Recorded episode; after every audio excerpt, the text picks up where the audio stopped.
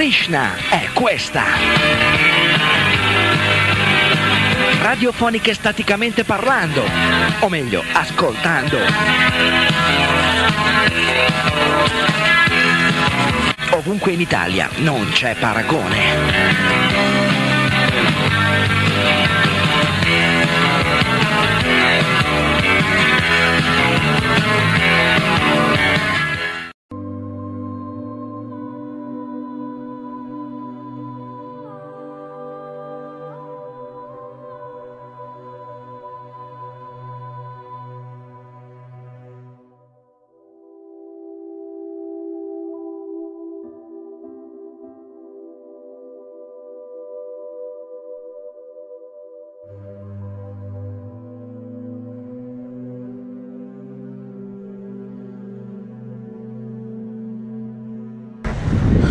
sei e diciannove dell'undici maggio, per chi ci sta ascoltando in diretta, buongiorno. Questa è un'altra diretta di quelle che non avrei mai voluto fare. Nella mia vita faccio radio da quando boh, avevo dodici anni, non so, forse otto, dieci anni diciamo, toh, ecco. Quindi fate i conti.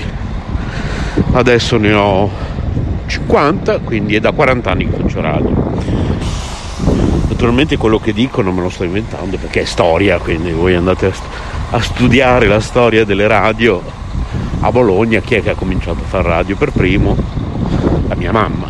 Come sapete, mia madre ha avviato insieme ad altri pionieri le trasmissioni di Radio Bologna Notizie sui tetti di Bologna, su, anzi sui colli di Bologna, prima che sui tetti, sopra i tetti, molto sopra i colli della Croara, dove poi tra l'altro, per ironia della sorte, siamo andati anche a vivere molti anni dopo. Comunque tutto questo lo saprete quando uscirà i miei trenta anni di mia madre, Helga Schneider. Prima o poi uscirà. I miei venti anni è già uscito qualche anno fa, e è uscito di recente il nuovo libro con la casa editrice Oligo. Ve ne ho parlato più di una volta, ve ne abbiamo parlato qui a letteralmente Radio Yoga Network, e vi preannuncio che esce a gennaio, quindi fra pochissimi mesi, in gennaio duemilaventuno, un nuovo libro di mia madre. Io non posso anticiparvi nulla, è una cosa bellissima, io l'ho già letto, è stupendo. E in quaranta anni, mamma mia, quaranta anni di carriera radiofonica, che poi nel mio caso non può definirsi carriera, nel caso di mia madre è stata una carriera giornalistica, poi appunto sfociata nel, nella scrittura radiofonica e televisiva, nel caso di mia madre anche, vabbè, io dietro le quinte della televisione abbondantemente, con Telecittà insieme a Maurizio D J, poi ho aperto la mia T B L Telebologna Libera. Anni mi è successo solo tre volte di dover fare delle trasmissioni difficili, in quaranta anni tre volte, pensate un po'. e, e poi invece che porto avanti progetti miei, ma eh, praticamente se circa dieci anni ho cominciato a far radio, circa a venti ho iniziato con progetti miei. Ad esempio, quando mi sono aperto lo studio otto di R K P C Radio Christian Centrale dentro al Tempio di Bologna, che stava di fronte alla metro, dove tuttora c'è la metro di Castelmaggiore, lì di fronte c'è una casettina di campagna. Tra poco arriva l'autobus, come sapete, per chi conosce il mio Passeggiando con Rami. sentirete i rumori dell'autobus, faccio il biglietto, devo trovare posto a sedere, quindi rimanete in attesa.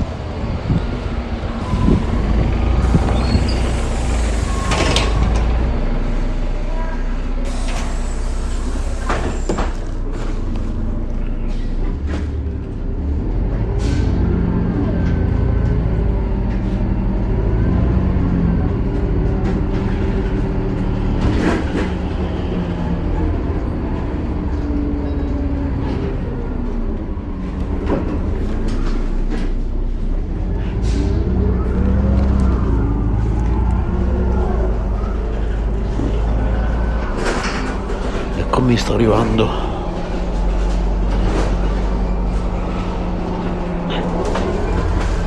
Aspettatemi.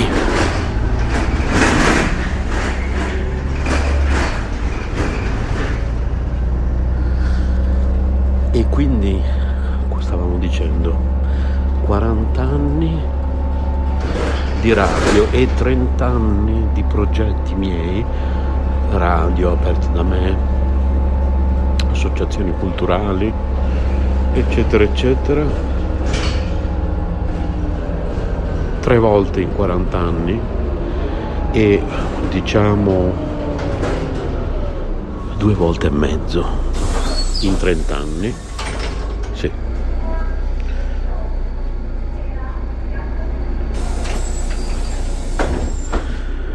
Due volte e mezzo in trenta anni di situazioni durante le quali qualcuno mi abbandona, abbandona il progetto, non per colpa mia,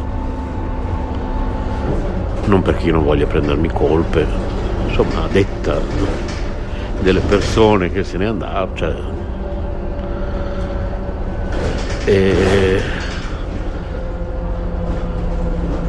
la mezza volta è stata quella di Paola, ve la ricordate? La considero una mezza volta perché lì, cioè, durò pochi giorni, poi però una cosa talmente sciocca, una scelta politica di ognuno di noi, tra l'altro sottoscritto,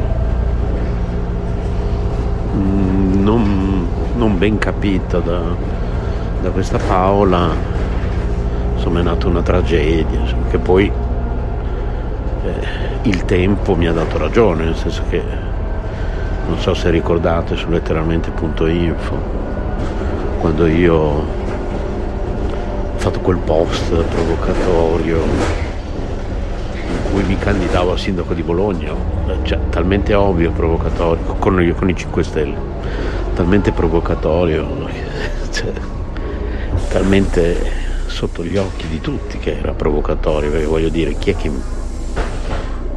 che mi vota? Cioè, non è che sono un conduttore della RAI, non, non mi conosce nessuno. Sì, voi, vi ringrazio di letteralmente Radio Yoga Network, ma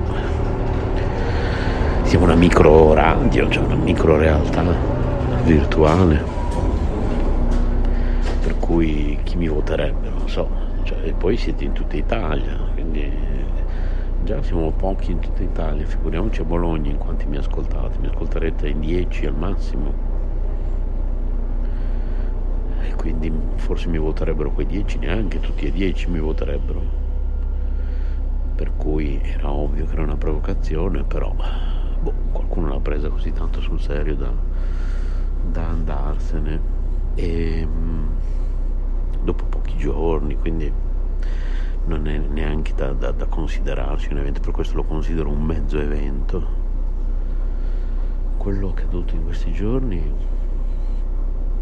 è molto più grave, è una grande perdita per noi di letteralmente.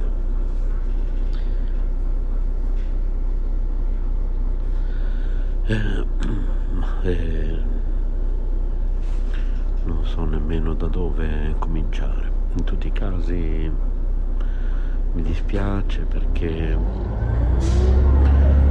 senza far nomi, carissimo e carissima, perché è coinvolta anche la sua lei, io, né Boditaro, né Cristina, né Fabio, né Maurizio, né Nadia abbiamo detto quelle cose. Quindi se delle cose sono state dette, eh,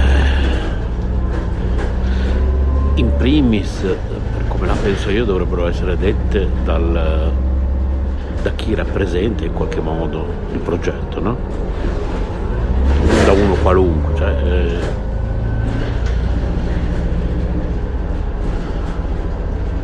o almeno, se proprio non da chi rappresenta il progetto, da, che ne so, un terzo almeno di quelli che rappresentano il progetto, almeno due o tre persone di quelli che rappresentano. Poi dipende com'è grande il progetto. Nel nostro caso siamo una micro realtà, ma una sola persona ti ha detto quelle cose,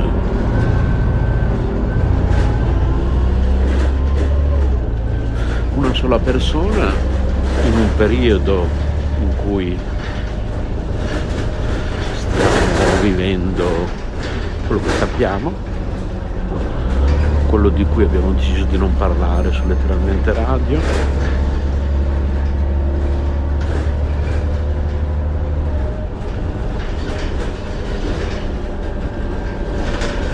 in un periodo in cui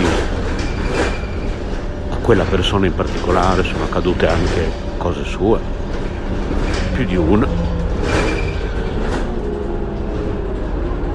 cose che si sanno qui tra noi, cioè. C'è un consiglio che si chiama consiglio di partecipazione, dove ci, ci raccontiamo un po' le cose anche nostre, no? Sto cercando di far capire un po' ai nostri ascoltatori la nostra realtà. Poi chi ascolta regolarmente passeggiando con rami magari un po' la conosce già. Mamma mia, che tempaccio che si sta preparando, secondo me. Io mi sono preso solo un cardigan e boh, oggi mi sa che verrà freschino, avrei dovuto guardare le previsioni del tempo, mamma, prima di uscire. Quindi non lo so, non so che dire. Io credo che le persone in determinate situazioni non andrebbero provocate. È facile dire, ma il più intelligente non avrebbe dovuto raccogliere la provocazione, cioè non è neanche una questione di intelligenza.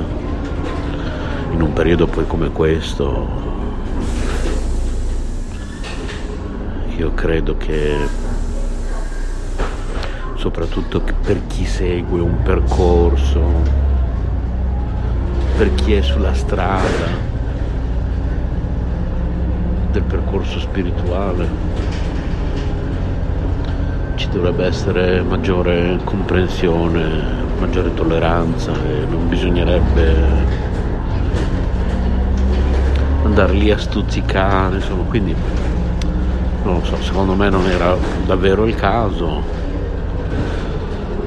Se poi lo stuzzicamento diventa anche insistente, diventa anche diabolico un po'.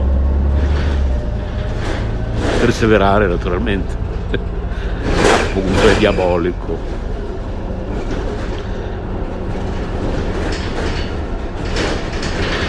Quindi non lo so, eh. Quindi secondo me è veramente tutto molto inspiegabile.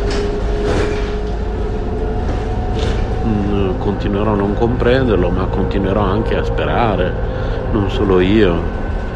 Ripeto, Boditaro, Cristina, Fabio, Maurizio, Nadia, nel ritorno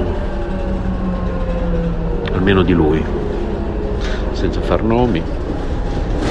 Potrebbero passare magari dei mesi, un anno, due, chi lo sa. Però confido in questo, ecco.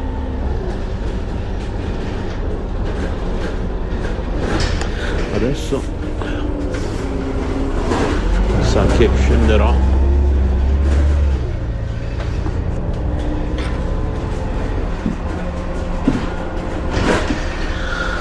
quindi rimanete lì un attimo così poi finiamo il discorso.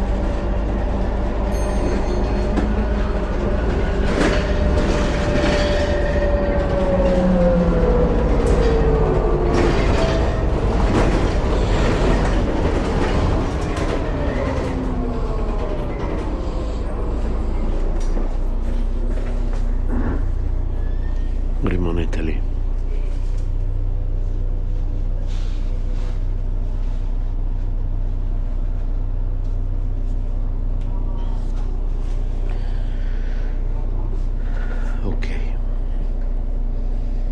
Forse intanto ce la faccio continuare perché siamo fermi a un semaforo. Io davvero ti dico, a nome di di Cristina, di Nadia, di Boditaro, di Maurizio, di Fabio, torna e mettiamo da parte queste cose. Insomma, io naturalmente non posso parlare a nome di chi di noi ti ha detto delle cose che pensavo, non pensavo, io non sono nella testa di queste persone, perché poi si dà sempre per scontato che se c'è un, un rapporto fra due persone di qualsiasi tipo, queste due persone la devono pensare nello stesso modo, cioè, ma perché si fermerà questa che io ho suonato? Sì, sembrerebbe di sì. Adesso aspettate che mi devo disinfettare le mani.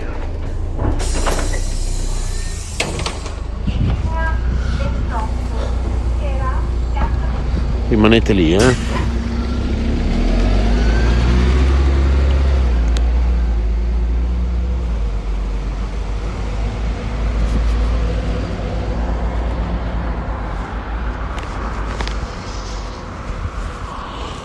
Allora,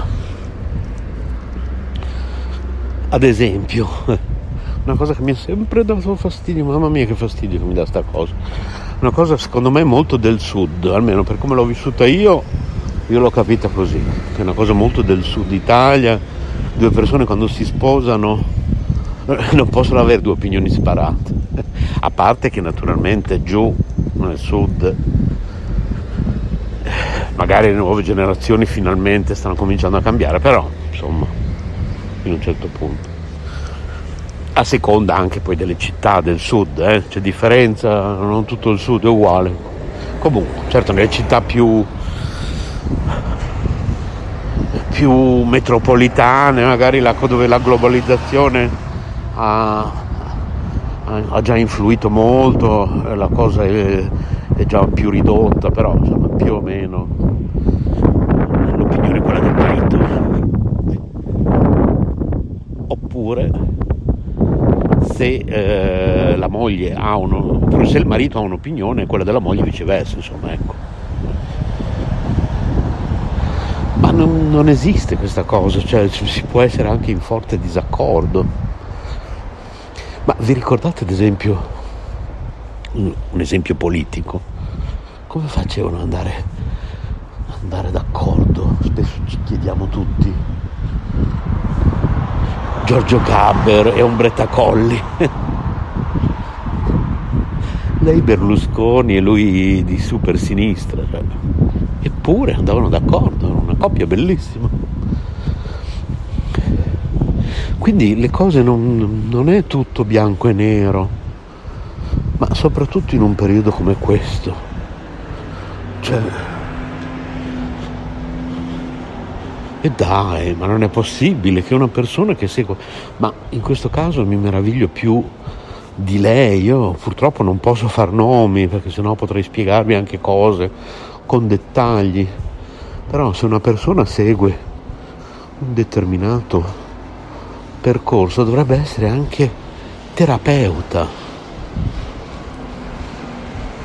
Questa persona dovrebbe essere terapeuta, perché se questa persona pretende di insegnare agli altri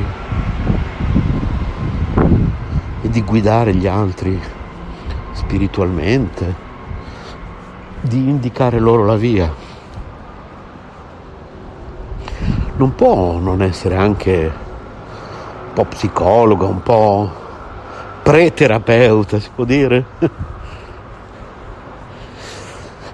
Cioè devi anche andare nel sentire, come mi insegnava sempre Moreno Corazzari, che forse molti ricorderanno.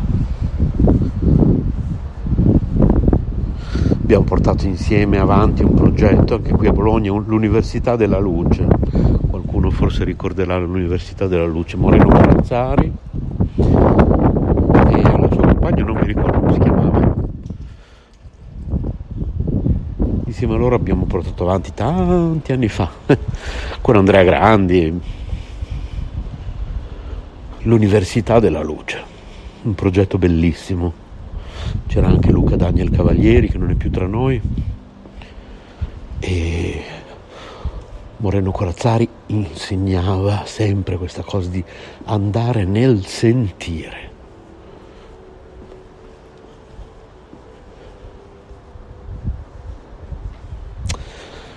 Eh, ieri sera, anzi pomeriggio, ho inviato un... un video a delle persone, eh, boh, sinceramente pensavo di riscuotere un po' più di, di riscontro, non so. Queste persone, una in particolare, dopo un po' ho dovuto dire: ma hai visto il video? Mi ha risposto semplicemente sì. Invece è un video importantissimo, andatelo a vedere. Se è ancora lì, credo di sì. Cercate su YouTube Finestra Libera due, il canale Finestra Libera due, se il video è ancora lì, altrimenti scrivetemi Radio Yoga Network chiocciola gmail punto com, vi mando un link diretto. C'è un video che si chiama, mi sembra, um, Coronavirus e complottismo. Andatevelo a vedere.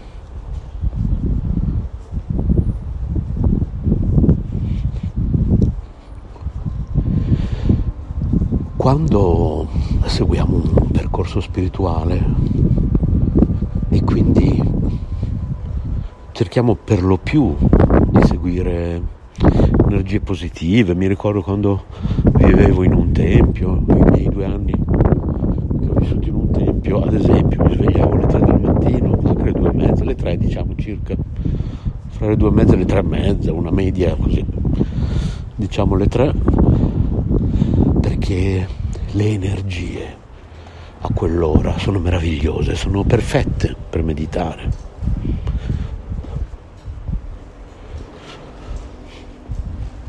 Ad esempio sul Mahamantra, Hare Krishna, Hare Krishna, Krishna Krishna, Hare Hare, Hare Rama, Hare Rama, Rama Rama, Hare Hare, sono perfette.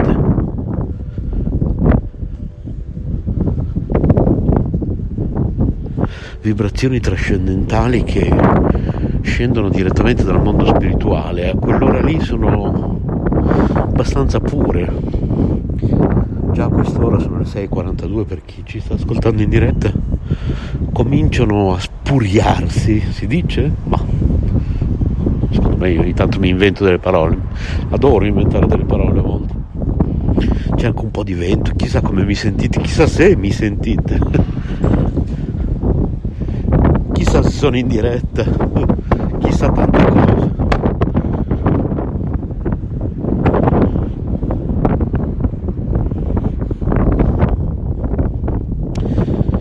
Quindi quando cerchiamo di seguire il più possibile la luce, anche con cose molto pratiche, che uno dice: cosa c'entra la luce col farci la doccia? Bisogna essere puliti fuori e dentro.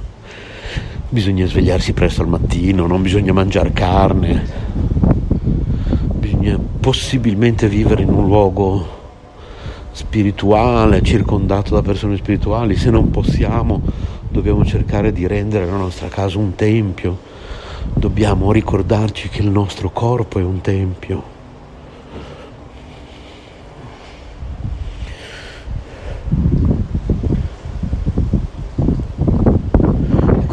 Questo per alzare il più possibile il nostro livello energetico. Poi però cosa succede? Quindi per avvicinarci sempre di più alla luce, cosa succede?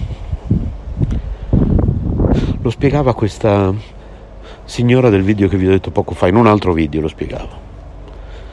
A quel punto però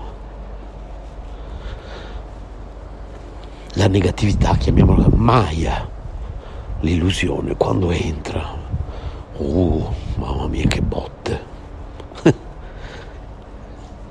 Perché è un po' come, voglio dire, ma io, allora in Italia non c'è il, non c'è il diritto a non, a non conoscere una legge, cioè sei obbligato a conoscere le leggi, cioè, ti ferma la polizia e tu stai rubando un'auto, non puoi dire ma io non sapevo che c'era una legge che proibisce di rubare le auto, cioè, sei obbligato a saperlo.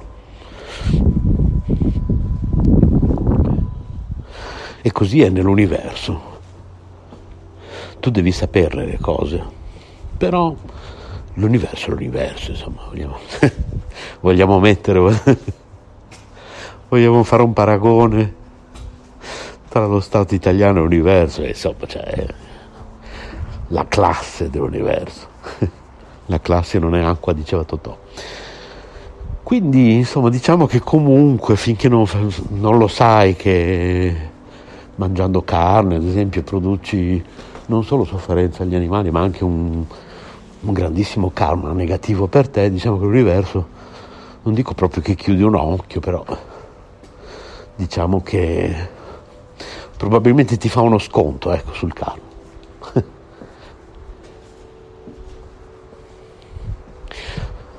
Però appena arriva nella tua vita un maestro spirituale, un libro, un messaggio, un amico, ti mette la pulce nell'orecchio, guarda che mangiare carne, cioè vatti a vedere qualche video della sofferenza che produce agli animali. Sai che karma? C'è il karma, cos'è? Adesso te lo spiego. Poi tu puoi anche far finta di... Cioè, dopo che il tuo amico, come feci io all'inizio con la Sri Upanishad, quante volte l'ho detta sta storia, quante volte l'ho raccontata, l'ho rimessa in un cassetto, no?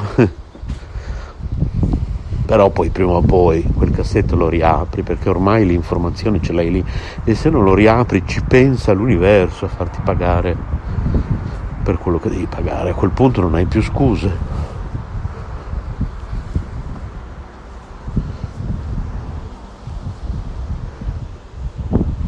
La negatività, chiamiamola così, Maya, l'illusione. Se noi cerchiamo di vivere nella cosiddetta luce, perlomeno il più possibile, può essere devastante per chi vive una vita tra virgolette normale. Non è che c'è tanta differenza, ecco. Quindi decidere di seguire un percorso spirituale è anche una grande responsabilità. A un certo punto io potrei anche dire, ma insomma, questa persona che vi ha detto queste cose, a un certo punto io potrei, posso anche avere un rapporto con questa persona, però adesso la mando a fanculo, scusate il termine, quando ci vuole ci vuole, anche letteralmente Radio Yoga Network. Ma invece no, basta, cioè basta sempre. E se invece quello è il karma di quella persona, cioè io tante volte... Ma adesso fanculo voi, dico io. Sapete che questa è una trasmissione terapeutica, no? Cioè, l'avete capito, come tante mie trasmissioni, insomma, io. Poi, certo, il guru dalle scarpe rotte, quello che si sa ormai, non è che, che ve lo devo ripetere tutte le volte. Però, però.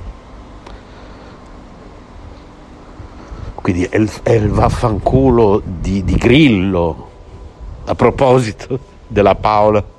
Studio Fiano Romano, e allora vaffanculo di Grillo, cioè si può dire in questo caso, ecco, letteralmente Radio Yoga Network non leggiamo il parolaccio, ma in questo caso è un vaffanculo terapeutico, perché comunque non ci si può sempre nascondere dietro la spiritualità e eh, praticarla solo quando ci fa comodo. Quando non ci fa comodo gli altri sono i cattivi, noi siamo le vittime, e non funziona così. Io tante volte mi sono chiesto, io, io quando vedo, ieri non sono riuscito a guardare un video su YouTube, soprattutto quando si tratta di gatti, però io ovviamente amo tutti gli animali, altrimenti non sarei vegetariano, cioè sono vegetariano, quindi direi che è abbastanza ovvio, no? Direi che non ho bisogno di, di dare prove a nessuno, dal momento stesso in cui sono vegetariano, io amo gli animali, tu no, se tu mangi carne non ami gli animali. Gli animali sono miei amici, non mangio i miei amici. In più però, insomma, chi mi conosce lo sa, un debole per i gatti. Quando vedo delle scene di violenza io non, non riesco a guardare, perché io prego sempre Krishna, Dio, la persona suprema, se preferite chiamarlo Cristo, Allah, Geova, Buddha, non importa, di non farmi incontrare gattini bisognosi per strada che piangono, che mi fanno dei miei... cioè io non, non ce la faccio. Eh, non, non... Per fortuna abito in una grande città, non succede praticamente mai. Quando è successo è arrivata a casa Kitty. La seconda l'abbiamo scelto noi di adottare, proprio per dare una compagna a Kitty quando noi non siamo in casa, ma Kitty è arrivata in questo modo qua. E per fortuna sono già passati tanti anni e non è ricapitato. Quando vedo quelle scene di violenza io vorrei veramente prendere per il collo, viene una reazione veramente violenta. Questa persona che fa queste cose, queste persone che fanno queste cose. O perlomeno comunque vorrei delle leggi molto severe, vorrei che lo Stato avesse delle leggi veramente molto severe. Per fortuna in Italia abbiamo, cominciamo ad avere delle leggi abbastanza severe sulla violenza degli animali, ma non sono mai abbastanza, secondo me. Poi per fortuna c'è la legge della natura, ci pensa lei, ci pensa il karma, appunto. Però appunto, in virtù anche del karma, a volte mi sono anche chiesto però, sì, ok, ma so che è un bruttissimo discorso, ma se quel gattino poverino se lo fosse meritata quella cosa, nel senso che... siamo tutti anime spirituali eterne, particelle infinitesimali di Krishna, Dio la persona suprema, ma se quel gattino nella vita precedente ha fatto una cosa a quell'altra anima che in questa incarnazione è l'essere umano che lo sta bastonando, e quindi si sono semplicemente restituiti questo karma reciprocamente, cioè e adesso sono pari, è brutto, è triste, è crudele, la natura è tra virgolette crudele, la natura è raw semplicemente, non è che non è né buona né cattiva la natura, la natura è raw, la natura è quello che è. Quindi di cosa stiamo parlando? Ecco perché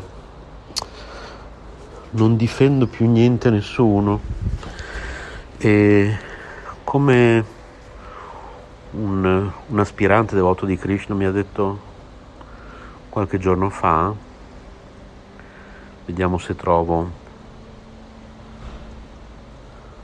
a parte non siamo Gesù, Nadia, Mirasole, ogni volta che apro questa cartella delle frasi preferite, vediamo questa,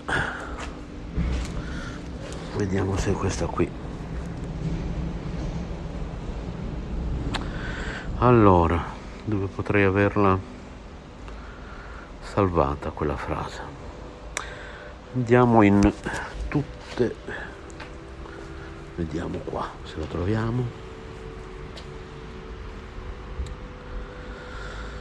Una frase meravigliosa, veramente meravigliosa. Allora. Eppure, eccolo qua. Il devoto è sempre imparziale, il devoto, l'aspirante devoto, di Krishna, Cristo, Allah, Buddha, Geova, il devoto o l'aspirante devoto di Krishna, Cristo, Allah, Geova, Buddha è imparziale, sempre, e non si cura degli altri e dei loro attaccamenti. Può essere anche tua moglie, tuo marito, non importa, è solo concentrato nel servire il Signore e contribuire alla diffusione della missione di Sri Chaitanya, non occupandosi di cose che competono solo i karma altrui. Chiara questa frase? Se volete ve la mando. Radio Yoga Network chiocciola gmail punto com. Io direi che possiamo veramente terminare con questa frase. Poi ci sta che siamo tutti nervosi per i motivi che ho già spiegato. Andatevi a vedere su Finestra Libera due YouTube, Finestra Libera due, ok? Non Finestra Libera, Finestra Libera due su YouTube, il video coronavirus e complottismo, oppure scrivete a radio yoga network chiocciola gmail punto com, vi mando il link diretto. E chiudiamo qua. Io penso di non aver nient'altro da dire, se altri speaker di letteralmente Radio Yoga Network vorranno fare una trasmissione su questo argomento, saranno trasmissioni super benvenute, perché quella persona ci mancherà molto. Lui ci mancherà tantissimo, e... però questi sono i fatti, insomma, ecco, mi sembrava giusto spiegarli. Allora venite su w w w punto letteralmente punto info, spero che mi, av- mi abbiate sentito bene tra mascherina che sto indossando, però quella di natura sì, che è in cotone, quindi insomma direi che esce abbastanza bene la mia voce, no? Nonostante tutto, credo.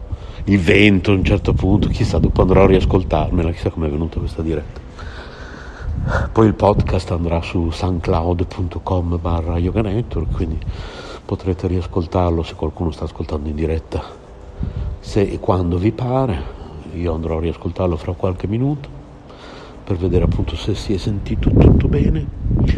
Rimanete sintonizzati su letteralmente Radio Yoga Network e ci sentiamo presto. Ciao. La radio racconta. Letteralmente Radio by Yoga Network. w w w punto letteralmente punto info. Nostro indirizzo di posta elettronica radio yoga network chiocciola gmail punto com.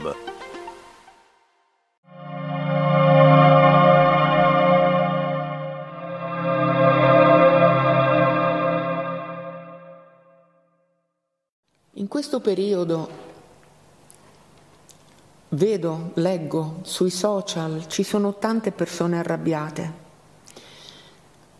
È abbastanza normale, perché siamo costretti a fare qualche cosa che non vorremmo, e se non abbiamo degli strumenti per trasmutare questa energia, diventa rabbia.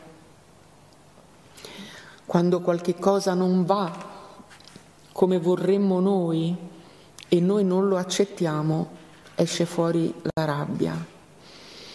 E allora cominciano ad arrabbiarsi con il governo, o con l'opposizione, o con i medici, o pensando a complotti, eccetera, eccetera. Non voglio entrare nel merito eh, dei complotti, ma Voglio, vorrei farvi riflettere su un aspetto.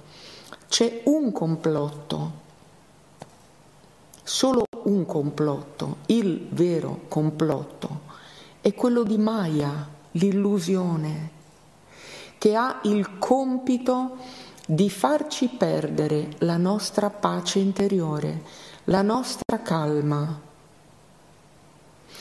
Quando noi siamo fuori dal nostro centro e siamo nella rabbia, noi aiutiamo il pianeta a sprofondare. E invece cosa possiamo fare?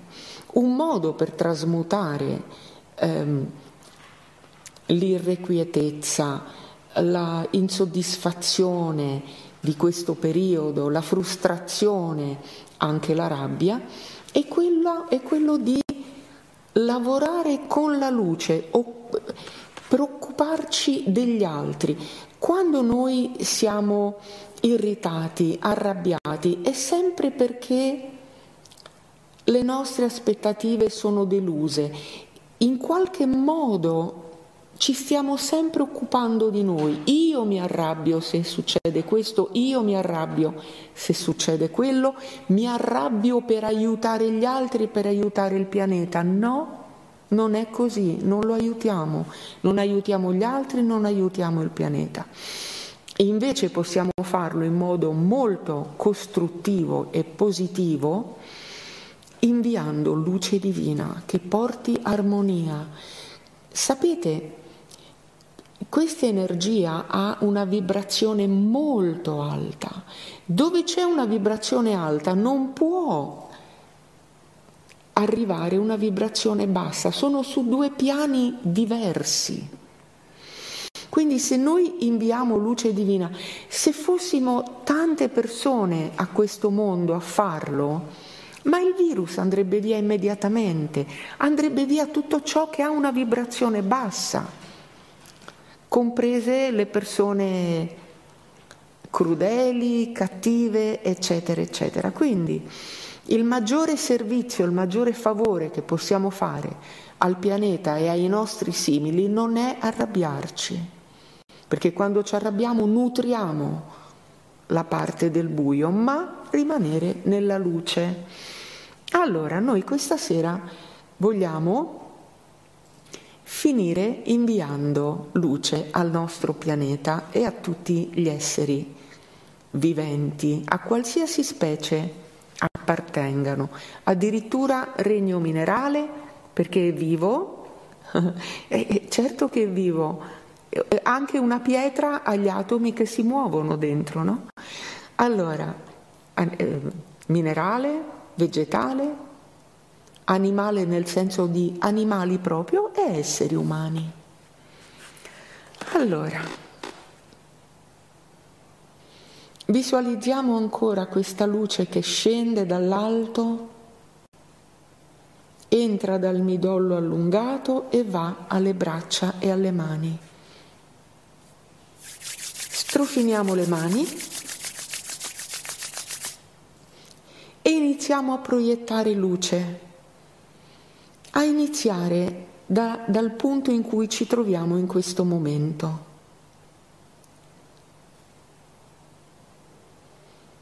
Sti fasci di luce che escono potenti dalle mani. Di nuovo si irradiano nell'ambiente dove siamo. E poi da qui fuori nel nostro quartiere,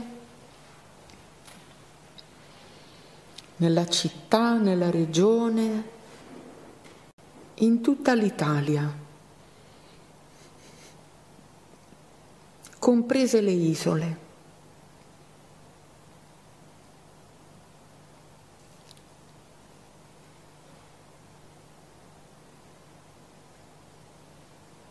Ora vediamo che la luce si espande a tutti i paesi dell'Europa. Questa luce porta pace, armonia, conforto a chi soffre.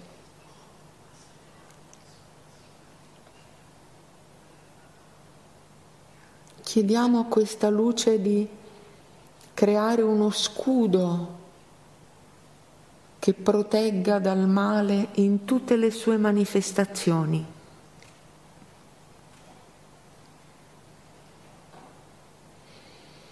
Tutti i paesi dell'Europa diventano luminosi e chiediamo a questa luce di dare saggezza ai governanti,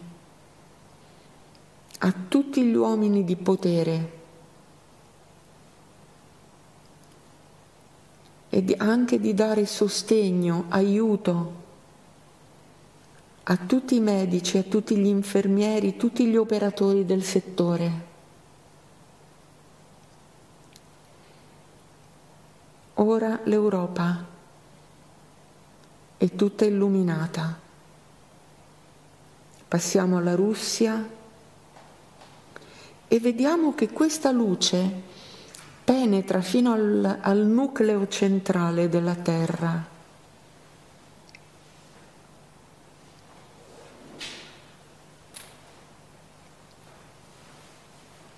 La luce arriva alla Cina, al Giappone,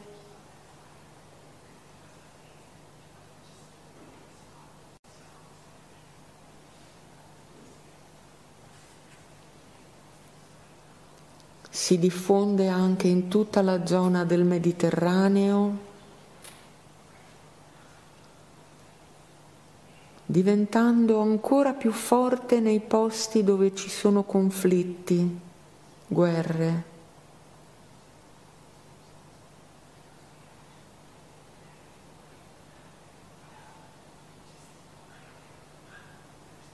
Ora tutta l'Africa anche è illuminata, le Americhe, Polo Nord, Polo Sud, gli oceani, i fiumi, i laghi.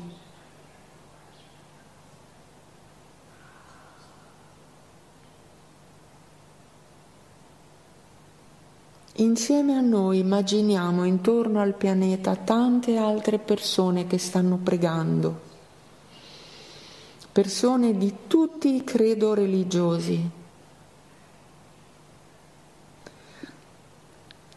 anche persone che non credono ma amano la natura, tutti sintonizzati sulla stessa frequenza. Immaginiamo con noi anche maestri, santi, saggi di tutte le religioni.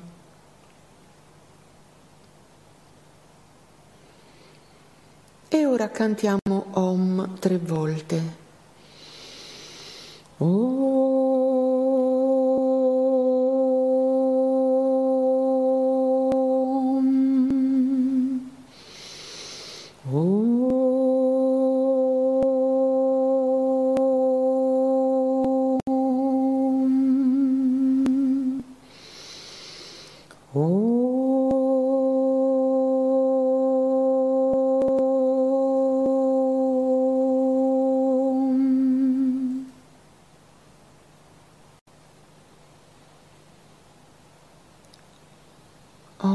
Shanti. Amen.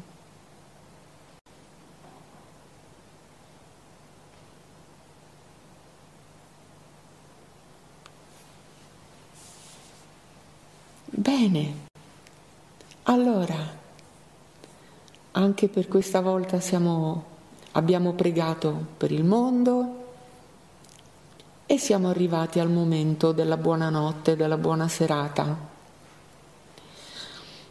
In qualsiasi momento potete rivedere queste preghiere perché sono sul sito Facebook Ananda Live e anche um, su YouTube Ananda Europa, Ananda Europa. Quindi in qualsiasi momento della giornata abbiate bisogno di alzare la vostra energia, non, non vedete come vi sentite bene adesso che l'avete fatto. Questa è anche una ottima protezione contro la negatività, malumori e vi aiuta anche dal punto di vista della salute. Bene amici, allora buona serata a tutti e ci vediamo, credo, fra una settimana se, se sarò ancora io a fare le preghiere. Buona serata a tutti. Om Shanti. Amen.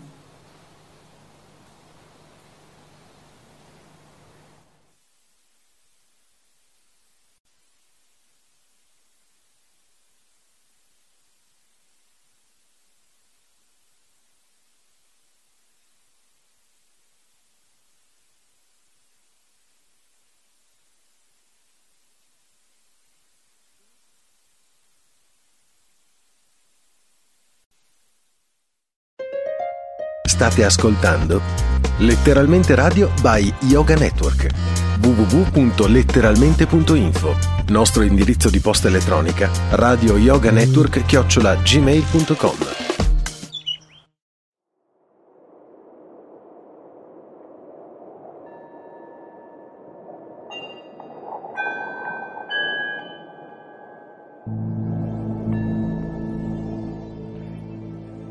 Fabrice sta registrando, io parlo, voglio parlare di due cose, carriera e consapevolezza. Perché carriera?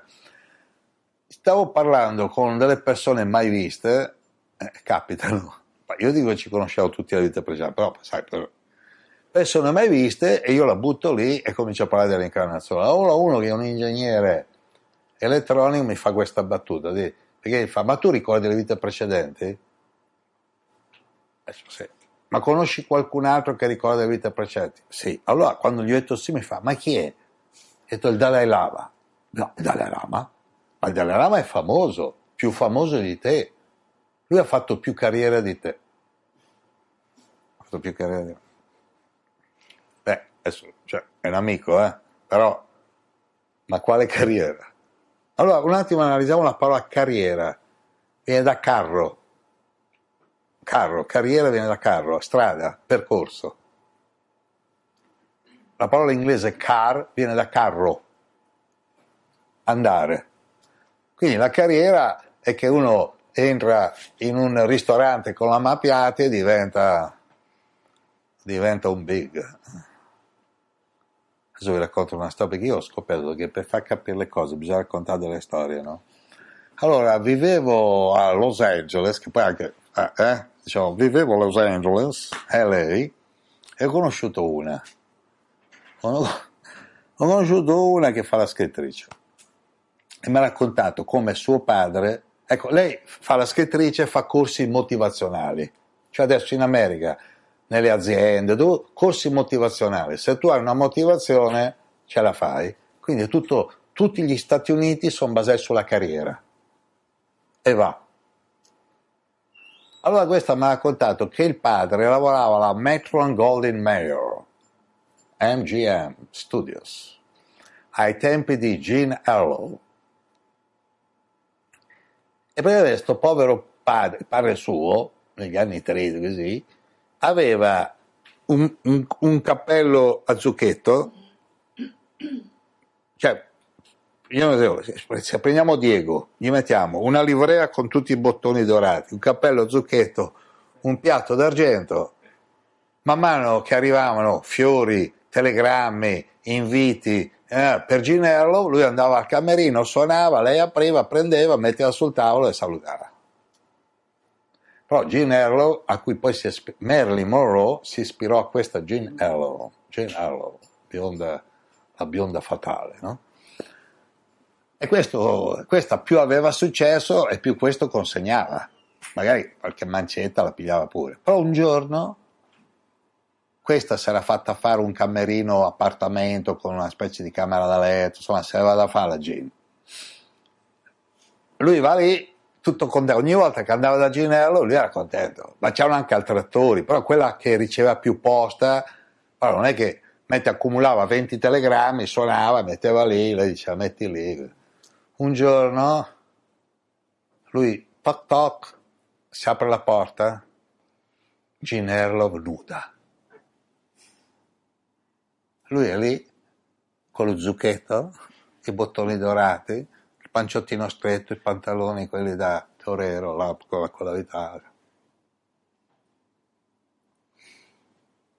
E pare, da come lui l'ha raccontato alla figlia, che lei gli ha detto, boy, traduzione, ragazzo, non hai mai visto una donna nuda? In genere il miracolo è quando un muto comincia a parlare, lì il miracolo che lui parlava, cioè ha perso la parola lì. E lei ha sorriso, ah, Ginello nuda deve essere stata una roba anche in quegli anni lì, eh. Poi in quegli anni lì, millenovecentotrenta, non è che c'erano i, i siti porno, che siti c'è? Aver visto, cioè, equivaleva senza offendere nessuno a vedere la Madonna, cioè uno dice ma cosa hai visto? La Madonna Lourdes, Ginello nuda olio, cioè. Allora questo qui era lì così, adesso la faccia non me la ricordo, la, la figlia l'ha fatta, lei ha preso degli, degli euro, stavo per di peso nel condizionale, ha preso dei dollari, gliel'ha messo lì e ha detto vai ragazzo. E lei si è messa un po' di traverso, non chiudeva la porta, lui non andava via, alla fine gli ha fatto un salutino e ha chiuso.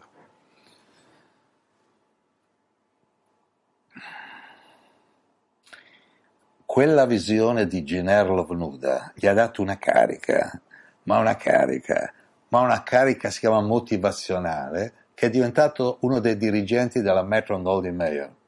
Cioè da ragazzotto che andava in giro a portare i telegrammi, i fiori, perché gli è venuta un'energia, cioè è stato, diciamo, benedetto da Jean Harlow. Questa è la motivazione, e lui ha fatto carriera. Poi la figlia ha cominciato a scrivere libri sulla reincarnazione, cioè ha fatto consapevolezza. Allora io che cosa dico? Se uno vive spiritualmente c'è solo una cosa, la consapevolezza. Se uno vive materialmente c'è la carriera. Allora guardiamo la carriera. Prendiamo ad esempio le Olimpiadi e i campionati di calcio, che sono seguiti da miliardi di esseri. Che cosa succede nel calcio o le Olimpiadi? Che ci sono due numero uno, paradossalmente. C'è il numero uno che è il primo, giusto, no? È giusto.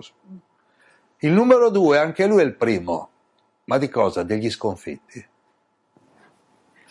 Sarebbe forte dire, allora adesso sono le premiazioni, tu sei il numero uno, hai vinto, e al numero due fa, tu sei anche tu il numero uno, sei il primo degli sconfitti. Infatti già il terzo è più calmo, perché il terzo, oh, è un miracolo, potevo arrivare quarto. Il secondo dice, porca miseria, potevo arrivare primo. Cioè, il primo va in ansia perché stavolta ha vinto, la, sec- la prossima non lo sa. Il secondo si rode il fegato, potevo essere io. È già meglio una media. Invece il terzo, oh, medaglia di bronzo, pensa se, se arrivavo quarto. Eh? Che è la carriera. Quindi la carriera logora.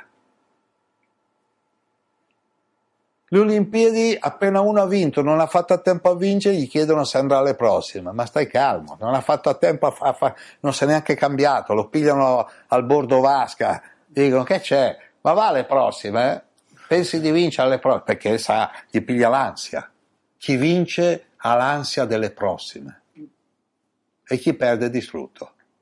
Quindi la carriera è basata sulla competizione e travolge i vincitori con l'ansia della prossima volta, chiamata ansia da prestazione, ansia da successo, e gli sconfitti dal dolore della sconfitta. Quindi che carriera. Allora quello lì ha detto, ah, il Dalai Lama più famoso di te ha fatto carriera, ma chi frega lui di far carriera? Poi ho scoperto che il Dalai Lama, in un'intervista fatta al giornale tedesco di Zeit, che vuol dire il tempo, il giornalista gli ha chiesto, ma do, perché Se, se noi accettiamo il Dalai Lama, il Dalai Lama sostiene che lui ha quattordici incarnazioni che fa il Dalai Lama, infatti lo fa benissimo, cioè sono quattordici incarnazioni, no? Cioè, come se lui dicesse io faccio l'ingegnere da quattordici incarnazioni, allora cosa hai costruito? Tu costruisci le piramidi, le cose, cioè, fa tutto, cioè può darsi anche, perché io credo nell'incarnazione, magari quello in una vita passata ha costruito Notre Dame, dopo rinasce e costruisce grattacieli con uno stile particolare, perché è il talento delle vite passate. Però se accettiamo il Dalai Lama, lui è il quattordicesimo, ma non come nei papi che è un'altra persona, lui sono quattordici vite che fa il Dalai Lama. Bene, gli hanno chiesto, ma tu rinascerai in Tibet, perché il Dalai Lama è andato via, è scappato dal Tibet, perché sono stati i cinesi e hanno distrutto tutto. No, e dove vorresti nascere? Un paese libero, dove? In Europa. Dalai Lama è senso lo humo, vede il tedesco che intervista di Zeit e dice dove, il tedesco, il giornalista, dove, dice, in Germ- ma se fossi attratto dal lavoro in Germania? Sì. Quindi il tedesco capisce che non nasce in Germania. E dice, però penso di rinascere in Italia perché sono attratto dalla spensieratezza degli italiani. Allora, Poi spiega, uno rinasce per portare a termine quello che non ha portato a termine. Allora io ho già portato a termine tutto, quindi sono consapevole. Cosa sto? Ma io, io, io chiederei a chi mi chiede, ma tu che intenzioni hai? Cioè uno adesso qua, dice Giorgio tu che intenzioni hai? Ma scusi, io sono qui, io sostengo di ricordare le vite precedenti, vero o falso? Vabbè, lasciamo perdere. sessantotto anni, vissuto benissimo, sto benissimo, che cosa devo fare? Ma solo per curiosità, se vedi la via, la via Lattea, io sono stato in Africa, in India, ci sono delle zone dove non c'è luce elettrica, in certe notti vedi la via Lattea, miliardi di sistemi planetari, miliardi. Ho visto foto della NASA, da Hubble, fuori dall'atmosfera terrestre, miliardi di galassie. Ogni galassia è un dischettino, sembra una roba da, da cartoni animati, galassietta così, ma la galassietta che nella foto è così, che già nella foto è grande così, contiene miliardi di sistemi planetari. Miliardi di sistemi. In questi sistemi planetari noi siamo in uno, siamo il terzo pianeta in fondo a destra, no? Cioè, ho chiesto a delle persone che dovevano avere una cultura buona, ma la Terra tra chi si trova? E mi hanno chiesto, ma rifatto la domanda, tra chi si trova? Allora te lo dico io. C'è il Sole, Mercurio, Venere, Terra, Marte. Uno mi ha detto, ma io penso che Marte era prima di noi. No, è dietro. Marte è dietro. Poi Giove. Giove. La Terra è così piccola che se la butti su Giove non gli fa né caldo né freddo. Se butti la Terra contro il Sole non arriva al Sole, viene liquefata milioni di chilometri prima da, dal Sole, non arriva neanche. E se arrivasse nel Sole è come buttare un sassolino nell'Oceano Pacifico. E qua cosa stiamo qua a fare? Carriera? Fatto carriera? C'era quel re che aveva l'impero, mi pare spagnolo, ha un impero dove il sole non tramonta mai, ma il sole non ha mai tramontato, è la terra che gira, come glielo dice a questi? Io ho provato certe volte a dire alla gente la terra gira, fa dove gira? E dove? Su se stessa, perché è appunto questo da capire, no? Cioè, se... è tutto il giorno che ci sto pensando, perché alla fine della giornata ha fatto un giro.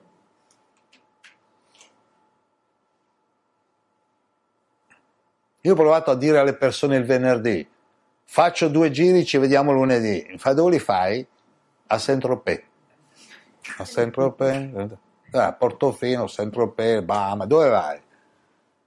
Sto fermo, sto due giorni fermo, due giri. Faccio due giri e torno.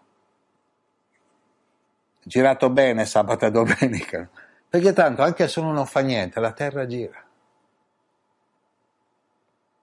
Su se stessa, perché capire che la Terra gira intorno al Sole, quasi quasi si dice, sai, il Sole è lì, c'ha l'attrazione, la Terra gli gira intorno, fa i giri, ma chi è che la fa girare su se stessa?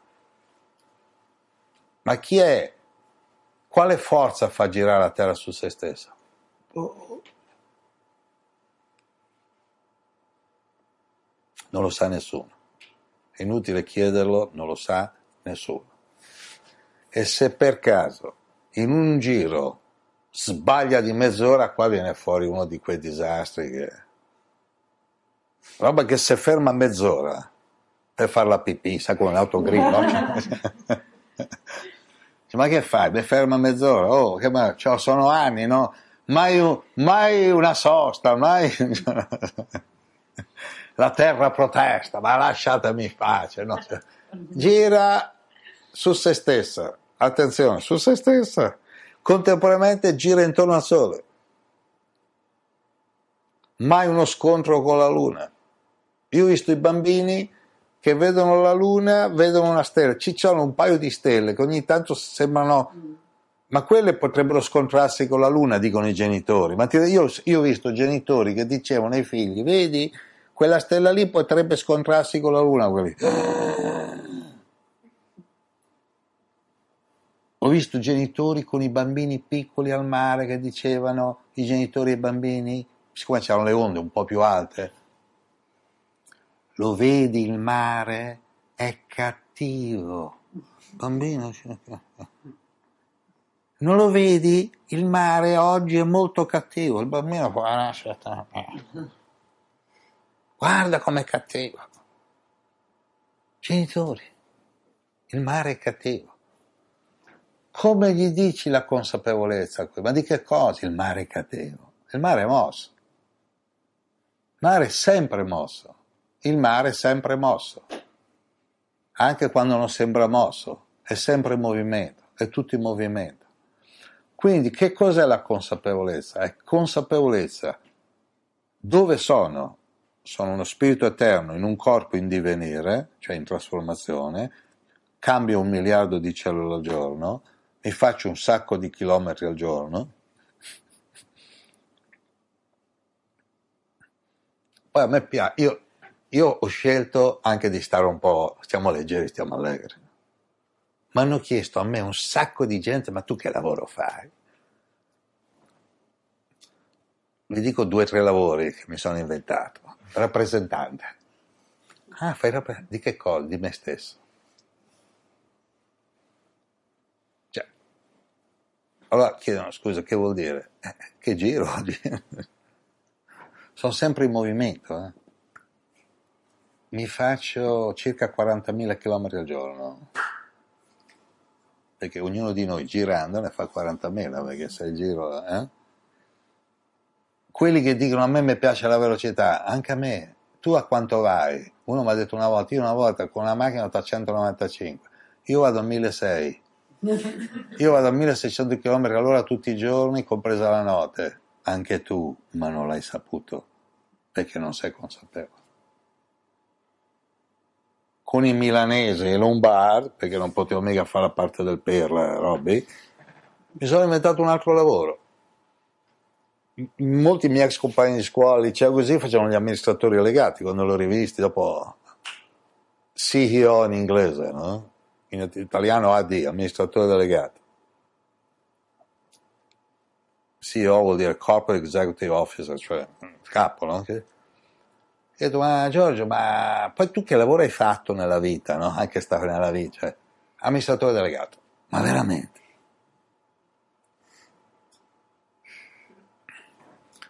Io anzi continuo anche tutt'oggi, faccio l'amministratore delegato di me stesso, gestisco in proprio miliardi di cellule, anzi dall'ultimo conteggio trilioni, cioè migliaia di miliardi di cellule, e l'azienda va bene, il nome si chiama Organismo, l'azienda, il nome dell'azienda Organismo, e facciamo l'oreo continuato.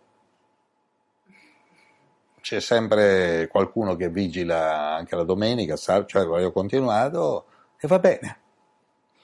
Cambiamo molto personale, un miliardo al giorno, ho miliardi di dipendenti, ne cambio un miliardo al giorno. Poi questi sono stupefatti, dicono, ma cosa stai dicendo? Sto dicendo quello che, sto dicendo quello che dovresti fare anche tu, no? Una volta ho incontrato una che mi ha detto, ah Giorgio, tu dici che bisogna lasciarsi amare, io mi lascio amare, dico ma da chi, scusa, no? Questa sembrava, non faccio il nome, sembrava D'Angelo quando imitava la Carrà.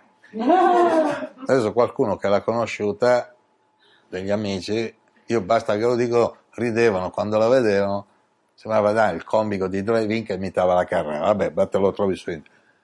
Ah, io ho mille dipendenti, mi amano.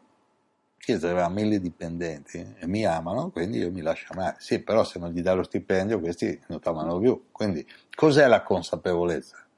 La carriera è che hai mille dipendenti che ti amano, ma poi quando muori i dipendenti non ci sono più. La consapevolezza va oltre lo spazio, oltre il tempo. Infatti dicevo, la carriera finisce all'ospizio e la consapevolezza va oltre lo spazio. Capisce l'italiano? Sì. Ecco, allora riprendi lei che è finlandese, che possiamo vedere che aiutiamo anche i popoli del nord.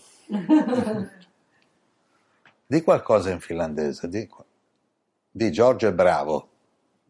È Giorgio on positiva. Ecco, come dicono in Finlandia, cioè, come dicono in Finlandia, Giorgio bravo. Quindi guarda che mai linguaggio. Io adesso vado in Finlandia, dimmi Giorgio ti amo, sei l'uomo della mia vita, dillo in finlandese. Giorgio Minärakastan sinua. E io cosa capevo? Io entro in un bar a Helsinki, lei mi fa Giorgio, ti stavo aspettando, sei l'uomo della mia vita, ma l'ha detto io. Eh, che, che. Quindi che cos'è la consapevolezza? La consapevolezza è: siamo in un piccolo pianeta della galassia, addirittura alla periferia della galassia, è già un miracolo se ci capiamo. Perché poi, che cosa succede? Perché vi faccio di queste cose? Molti dicono, ah, io a lei non riesco a capirla perché parla finlandese. Ma molti la faccio parlare con uno che parla italiano, voglio vedere se ti capisci. Cioè, perché se una parlava italiano, dillo in italiano, Giorgio. Non devi dire sei un uomo meraviglioso. No, meraviglioso. Dove sono i testi? Leggi i copioni. Cioè. No, Gior- di Giorgio. Giorgio, sei, eh. sei un uomo meraviglioso.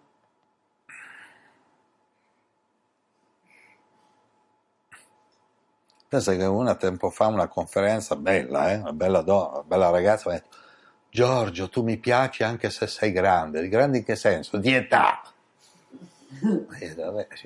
Ma perché che intenzione avevi? Guarda, se tu avevi una quarantina d'anni mi mettevo con te. Dava per scontato che io mi sarei messo con lei, no? eh, io ti guarda che io sono per la salvaguardia delle minoranze e lei non ha capito. Fa quali minoranze? Io sono una minoranza. Cioè, chi vive in modo consapevole sul pianeta Terra è una minoranza che non ha bisogno del W W F, perché chi è consapevole non ha bisogno di assistenza, si autoassiste. Quindi noi rispetto ai panda siamo avvantaggiati. Non dobbiamo fare raccolta firme, raccolta fondi, non abbiamo bisogno di riserve, ci autoalimentiamo con la consapevolezza. Quindi non sono contro la carriera, io ho aiutato un sacco di gente, amici, a far carriera, ma tanti, nella musica, nel cinema. Poi dico, se hai qualche soldo in più aiutiamo, ci abbiamo in India, aiutiamo un lebbrosario, gli orfani, aiutiamo. Ma poi però se uno vuole veramente capire, dico guarda, superiore a ogni carriera, superiore, c'è la consapevolezza. Perché quella va oltre lo spazio, oltre l'ospizio. Anni fa ero amico di uno che come nome d'arte si faceva chiamare Conte Notte. E era diventato amico di Kubrick. Io, io frequentavo un quartiere a Milano che era Brera, da cui sono di fuori artisti a livello mondiale. Allora, Conte Notte ha inventato le luci stroboscopiche, gli effetti speciali. Allora incontra Stanley Kubrick, che era un innovatore, e dice: tu devi venire in America, lavori per noi perché ho visto che fai delle cose particolari. Tutti gli effetti speciali del film duemilauno Odissea nello spazio l'ha fatti lui, Conte Notte. Il suo nome non era Conte Notte, però si faceva chiamare Conte Notte. Poi Kubrick gli ha detto: senti, questo come è un film sperimentale, noi non sappiamo come va a finire, eh? Ti danno due possibilità: o prendi il cinque per cento degli incassi da quando esce per sempre, cinque per cento, oppure diecimila dollari subito. E lui ha detto: oh, ma qua che aria tira, dammi diecimila dollari.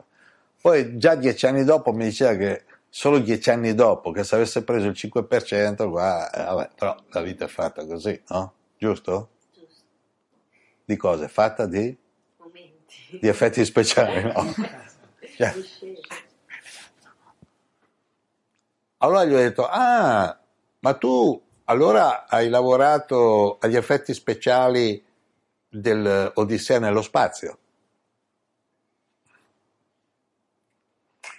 Io invece lavoro ad altri effetti speciali, fa, ma quali? Odissea nell'ospizio. All'inizio pensavo che no, non aveva capito, fa Odissea dove? Nell'ospizio. Cioè, era una battuta per dire, lì se vai a vedere il film eh, duemilauno, perlomeno adesso non so se lo trasmette, però ha avuto un successo mondiale, hanno rigirato in tutte le televisioni del mondo, cioè l'aveva visto miliardi di persone, perché era il primo film a effetti speciali, con cose... Adesso li fanno più grossi, ma allora era notevole. Odissea nello spazio, succede di tutto e di più, ma anche all'ospizio, cioè intendendo per l'ospizio il fine della vita, succede che la mente parte. Alzheimer che cos'è? passato, presente e futuro non sono più collegati, sono slegati.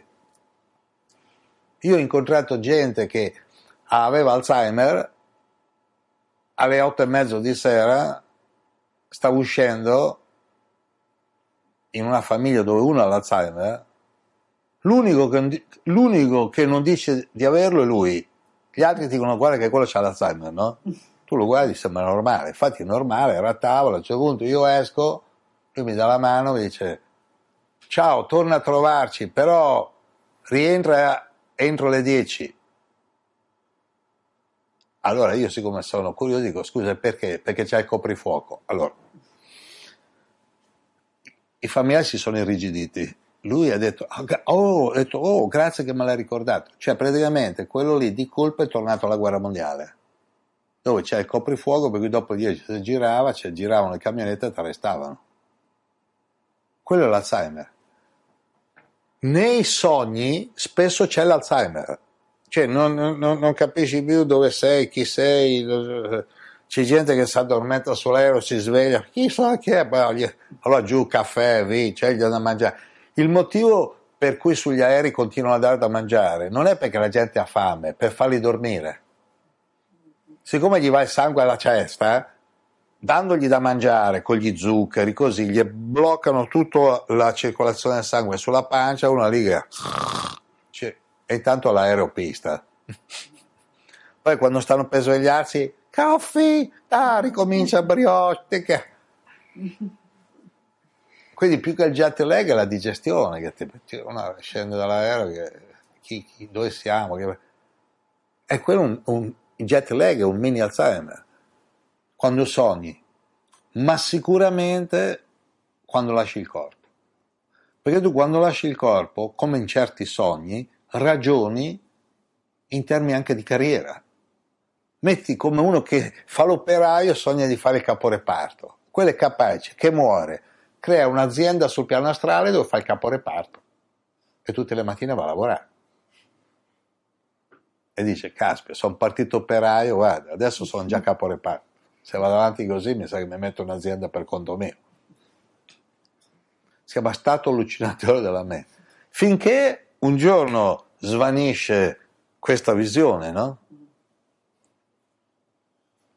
Adesso io non è che voglio parlare anche a nome degli altri, ma la maggior parte delle persone si sveglia per tre motivi. O perché c'ha fame, o perché deve fare la pipì, o perché c'è un rumore, la sveglia o qualcosa. Ci gitichi, no? Per quello che il coma non si sa che cos'è. In realtà il coma è un sonno lungo. La bella addormentata nel bosco è tipo coma, eh? Poi è arrivato il principe, dovrebbero mandare un po' di principi nelle... No. In realtà la bella addormentata è la coscienza, il bosco è la mente e il principe è la consapevolezza. Quindi, quando lo spirito consapevole abbraccia la coscienza, la coscienza si risveglia nella mente e dice... oddio, dove ero? Chi ero? Quindi la migliore carriera, allora, per giocare con le parole è essere consapevoli, ma nel momento in cui sei consapevole hai degli effetti collaterali positivi, non sei più competitivo. Vedi uno con un bel corpo, è, è, è come vedere uno con un gelato. Se tu vedi uno con un gelato e lo rivedi tre giorni dopo con un gelato, sicuramente non è quello di tre giorni prima. Si è reincarnato il gelato, cosa fa?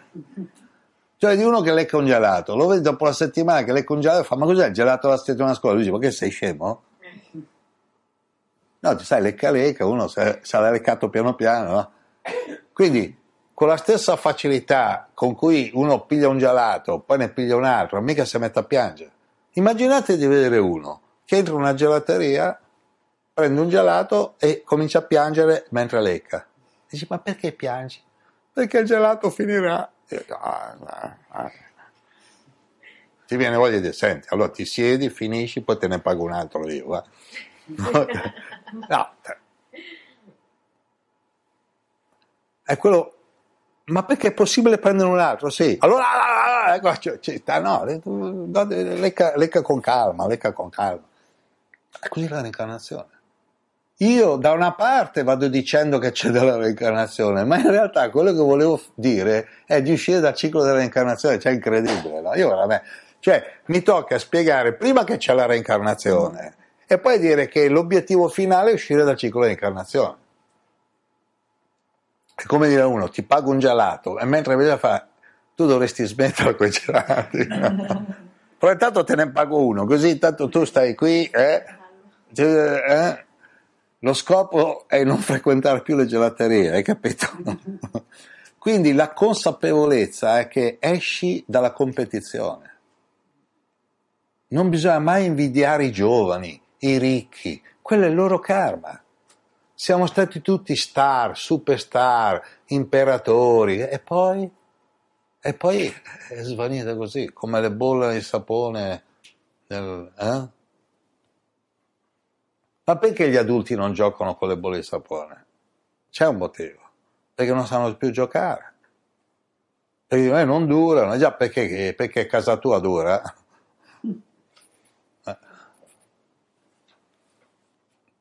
Io una volta ho visto uno uscire da una macchina di quelle da cinquanta, sessanta, ma facciamo anche sessanta, facciamo anche settantamila euro, chi se ne frega, a quel punto lì, no? Metti altri duemila euro nel cruscotto, settantaduemila, ottantaduemila.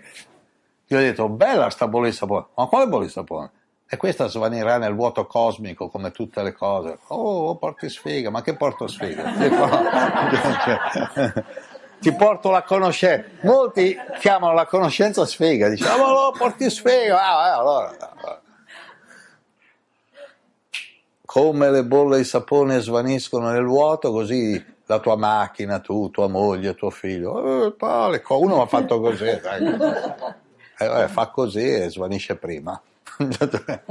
Quindi la consapevolezza è godi e apprezza le qualità degli altri. Dici, ah, che begli occhi, temporanei, ah, c'ha un bel culo, temporaneo, belle gambe, temporanee, tutto... cioè, allora alla fine... Ah, perché il tramonto non è temporaneo, allora perché dici che bel tramonto? Sembra che gli va a rovinare, dici, hai visto che bel tramonto temporaneo? Una volta uno fa, ma perché è temporaneo? Perché cos'è? È dura due ore, tra un po' non lo... Cioè, guarda che tra un po' non lo vedi più. Cos'è la bellezza del tramonto? La temporaneità. Non è che uno si mette lì, che è il tramonto temporaneo. Allora, se, sta attento, se il sole non si muove, qua fonde tutto, salta tutto. Quindi la logica è il divenire. Di venire. Quindi chi è consapevole non invidia nessuno, non pensa male di nessuno e non è in gara con nessuno. Quindi Miss Italia, Miss Scusi, Miss Universo, Miss eh, tal dettagli lì, è tutto stress. I campionati, tutto stress. Le gare, tutto stress.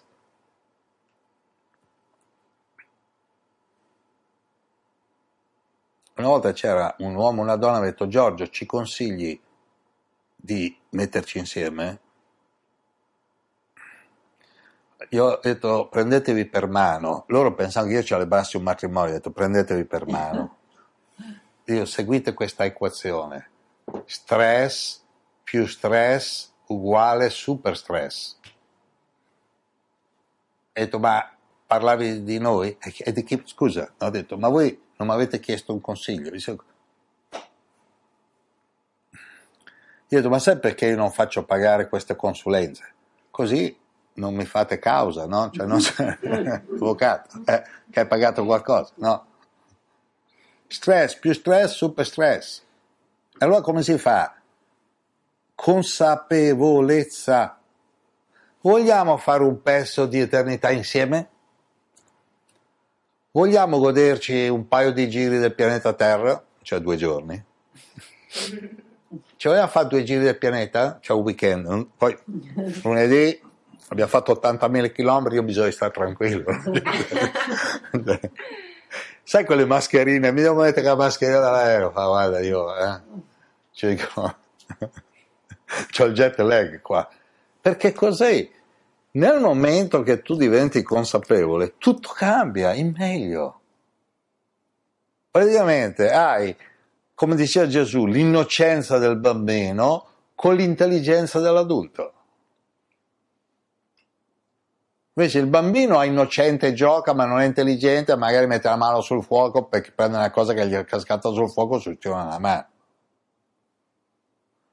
L'adulto è intelligente ma non gioca, quindi tutto ragionamento, tutto ragionamento, no? Dunque mi mancano otto anni alla pensione, bene. Poi quando lo rivedo, otto anni dopo, fa quanti anni ti mancano al cimitero? Fa quale cimitero? Cioè perché, scusa, cioè, dico quanti anni vuoi vivere? Quelli che mi mancano otto anni, a cosa? Te non ti manca niente, perché non fai il ragionamento. Dunque adesso, eh, una mi ha detto una volta, dunque quattro eh, anni di università, due di specializzazione, poi adesso fanno tre master, fai tre master, ecco, bene, e poi, e poi mi trovo un lavoro, e poi, poi, ti, poi, dico, poi ti dico io, poi un giorno finisci il lavoro, ti ritiri, già la parola ritiro, ti ritiri e, e ti godi la vita, sì, però stai a pezzi, perché c'hai settanta anni, che cosa godi? Poi comincia a dire, oddio, e se fosse l'ultimo giorno, oddio, stanno morendo tutti, i miei amici, i parenti, mia zia, mia nonna, aiuto! Allora uno si avvicina a Dio, ma no, va in chiesa. Va in chiesa, c'è una candela. Io mi ricordo che c'era una mia compagna di scuola al liceo, che siccome c'era una chiesa vicino al liceo, prima dei compiti in classe andava a accendere la candela. Quindi loro portavano avanti il mercato delle candele, no? cento ragazze, cento candele, i produttori di candele, aumentiamo gli esami, cioè, perché accendi? Ma accenditi tu, no? La candela, già accendi la candela. Poi sono passati gli anni e non sono più le candele, entri una volta in chiesa, c'è una gettoniera, mettevi l'euro, schiacci e si accende una, una batteria che dopo puccia. Ma la Madonna era uguale. L'altro giorno ho detto, ma Giorgio, adesso dimmi una cosa tra di noi, ma tu sei credente? Sì. Io credo che è molto comodo mettersi davanti a un crocifisso e pensare che è Gesù, a una statua e pensare che è la Madonna, entrare in un luogo e pensare che quello è sacro, e pensare che quella è la casa di Dio. È così comodo, cioè io credo che è comodo, ma è inutile. Allora cosa credi? E credo in me stesso. Male che va, mi ricredo. Sì, io credo in me stesso, ma che va, mi ricredo, no? Si dice in italiano, mi ricredo. Ma tu... che preferi, poi c'è cosa succede? Allora, nelle tradizioni, religione, crocifisso, c'è gente che prega, Gesù, eh? Guarda che me l'hai promesso, eh? Statua alla Madonna. Tanto, qual è il vantaggio di ste statue della Madonna o di Krishna o di Buddha? Che non parlano, sempre lì, con quel sorrisino un po' così. Tu vai là, Gesù, liberami da mia moglie, ti prego. Nel caso, allora racconto una storia della moglie, eh, perché questa... Allora, ci sono due credenti che frequentano la stessa chiesa a orari diversi. Uno andava la mattina prima di andare a lavorare e uno andava la sera dopo il lavoro, quindi tra di loro non si frequentavano. Quello che andava la mattina, dopo aver dormito tutta la notte con la moglie, andava in chiesa cinque minuti prima di andare in ufficio e fa «Signore, ti prego». È una vita infernale, ti prego, liberami da quella là. Cioè la moglie era diventata quella là, ti prego. Andava a lavorare. Speriamo che Dio esaudisca il mio desiderio, Gesù, pensaci tu, che fa anche rima, no? Gesù, pensaci tu. Alla sera, invece, un altro che era single, andava nella stessa chiesa, si inginocchiava nello stesso inginocchiatore e diceva, Signore, la mia vita è un inferno, sono solo. Triste, mandami una donna, ti prego, ti prego. Poi pensando che Gesù è sordo, ti prego, alzava leggermente la voce. Cioè, prima o poi Dio mi ascolterà. Ma che è successo? La moglie del primo non ti va a conoscere il secondo? Molla il marito e si mette col secondo, con quello della preghiera della sera. Passa una settimana o due, andiamo a registrare. Il primo entra dopo aver vissuto con un mostro all'inferno, finalmente vive da solo, si inginocchia: Signore, sapevo che avresti esaudito il mio desiderio, grazie, adesso sto bene, mi ha liberato da quella là, grazie, grazie, e fa un'offerta. Alla sera, che quella c'ha la sera, rientra, fa una preghiera veloce, perché tanto si è messo con quella, fa: sapevo che mi tiravi fuori dall'inferno, che mi hai mandato una donna meravigliosa, grazie, grazie, grazie, grazie, via di corsa, grazie veloce, e va. Quindi la stessa donna che là era l'inferno, da qua è diventata il paradiso. Quindi immaginate Dio che centro di smistamento, cioè, qua c'è una, noi gliela togliamo qua, la piazziamo di là, dove la metti? Centro di smistamento cosmico.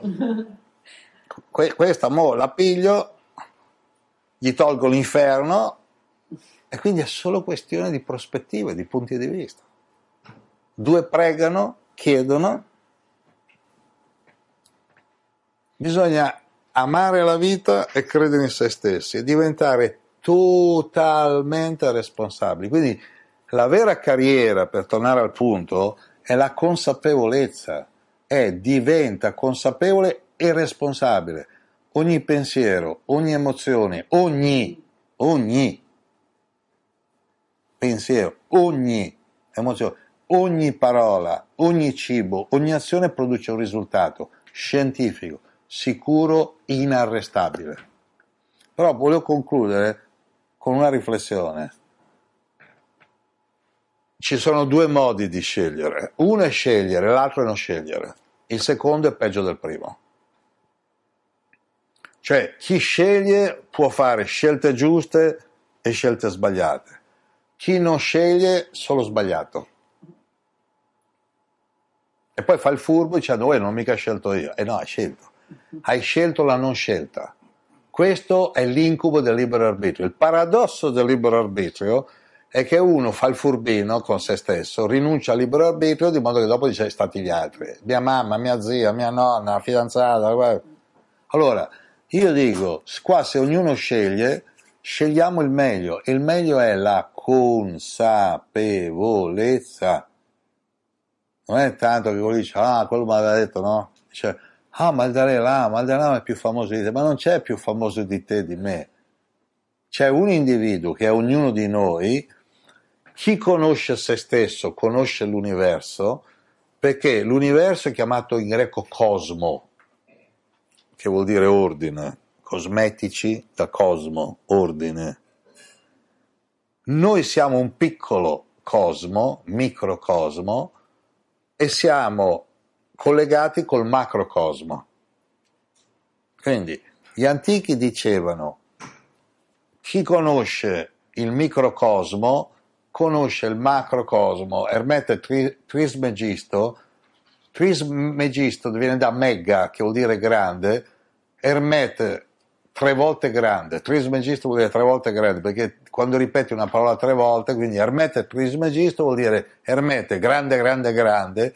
Diceva come sopra così sotto, perché per spiegare alla gente diceva sotto, sopra, le dimensioni le faceva figurative, come se c'è i cieli, la terra, ma in realtà sono dimensioni. Ma allora qua che cosa c'è da capire? Che passano i secoli e viene fuori una nuova parola, ologramma. Allora adesso ci dice che ha scritto i libri dicendo l'universo è olografico, ma vuoi spiegare cos'è questa parola? Io ho visto un libro, l'universo olografico, uno dice, eh? molti, molti confondono l'olografia con la calligrafia. Ma cos'è olografico? Olos, da qui la parola olistico, vuol dire intero. E grafico è rappresentazione visibile, allora grafica, grafia, no?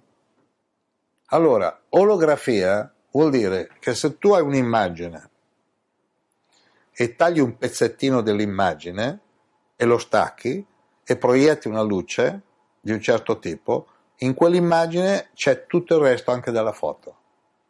Detto in due parole, se noi prendiamo una cellula del suo corpo, da qualunque parte, riproduciamo l'intero corpo. Però quella cellula, da dove l'hai presa, in quel momento aveva doppio servizio. era cellula di un organo, se dalla pelle, la pelle è un organo, e cellula di tutto il corpo. Quindi in ogni cellula c'è sia la memoria del tutto, sia la funzio- funzione di dove è sta cellula. Noi spiritualmente siamo un universo, replica del grande universo. È chiaro che siamo parole come sopra, so, cioè in realtà Chaitanya Mahaprabhu, che è l'ultimo avatara di Krishna, che è venuto cinquecento anni fa, non ha scritto niente, però una frase l'ha detta. Quando gli, ho detto, gli hanno chiesto più o meno, ma qui come siamo messi, qua, no? Cioè, più o meno la parola. Lui ha detto Acintya Bheda Abheda Tattva. E poi, non ha più, cioè, poi ha detto Hare Krishna. Poi ha detto, qui l'unico modo per raggiungere la liberazione è cibo vegetariano preparato e mangiato con amore e Hare Krishna night and day. Night and day, notte e giorno. E poi gli hanno detto, beh, ma qua Hare Krishna come va? Allora lui ha detto, entro qualche anno in tutte le città e in tutti i villaggi del pianeta Terra tutti sentiranno il mantra Hare Krishna. Quindi siamo qua. Però cosa vuol dire Acintya Bheda Abheda Tattva? Tattva è, la verità è Acintya, inconcepibile. Cioè, finché siamo qua dentro è inconcepibile. Ognuno di noi può essere Beda e Abeda. A vuol dire non, come Acintya, non concepibile. Ognuno di noi è sia individuo che collegato. Cioè, può stare sia solo che in compagnia, può essere sia uno che molteplice e non perdere mai la consapevolezza. Quindi che cosa succede? Che molti hanno perso il collegamento, per questo che allora microcosmo, macrocosmo, olografia, olografia. Noi siamo una proiezione olografica del tutto, in noi c'è tutto. Quindi io dico, chi conosce se stesso conosce l'universo. Tutti i poteri che ognuno di noi ha in teoria sono stati danneggiati dai traumi, perché ogni trauma produce un effetto post-traumatico. L'esempio migliore è i lividi. Se diamo un sacco di botte a qualcuno, mettiamo lui, cioè, no, ma è simbolico, no, cioè, è un amico. Cioè. Lui è pieno di lividi. Allora uno che non ha mai visto un corpo, vede il suo e dice, ah, guarda, il corpo umano, gonfio, violaceo. No, ma aspetta un mese che questo va via i lividi. Quindi, se noi torniamo alla mente gli stress post-traumatici, rimuovendo i traumi, ecco che i siddhi, i veri poteri. Quindi, se lui è pieno di lividi, lo ricoverano lei, non cammina, non mangia, tutto, anche le labbra, tu me fa, cioè, mezzo moribondo. Allora, eliminando lo stress post-traumatico, risalendo alle cause, togliendo le cause, automaticamente che cosa abbiamo? Abbiamo che i siddhi, i poteri naturali vengono fuori. Potere numero uno, la consapevolezza. Ringraziamo Fabrice che ha registrato, che mette tutto su YouTube. E io dico, quando qualcuno poi mi scrive un'email, guardate w w w punto cerquetti punto org, mi dice, sai, ti ho scoperto per caso. Allora, per quelli che continuano a scrivere per caso, io dico solo il caso non esiste. I love you. Hare Krishna, Hare Krishna, Krishna Krishna, Hare Hare. Hare Rama, Hare Rama, Rama Rama, Hare Hare. Hare Krishna, Hare Krishna, Krishna Krishna Hare Hare. Hare Rama Hare Rama Rama Rama Hare Hare.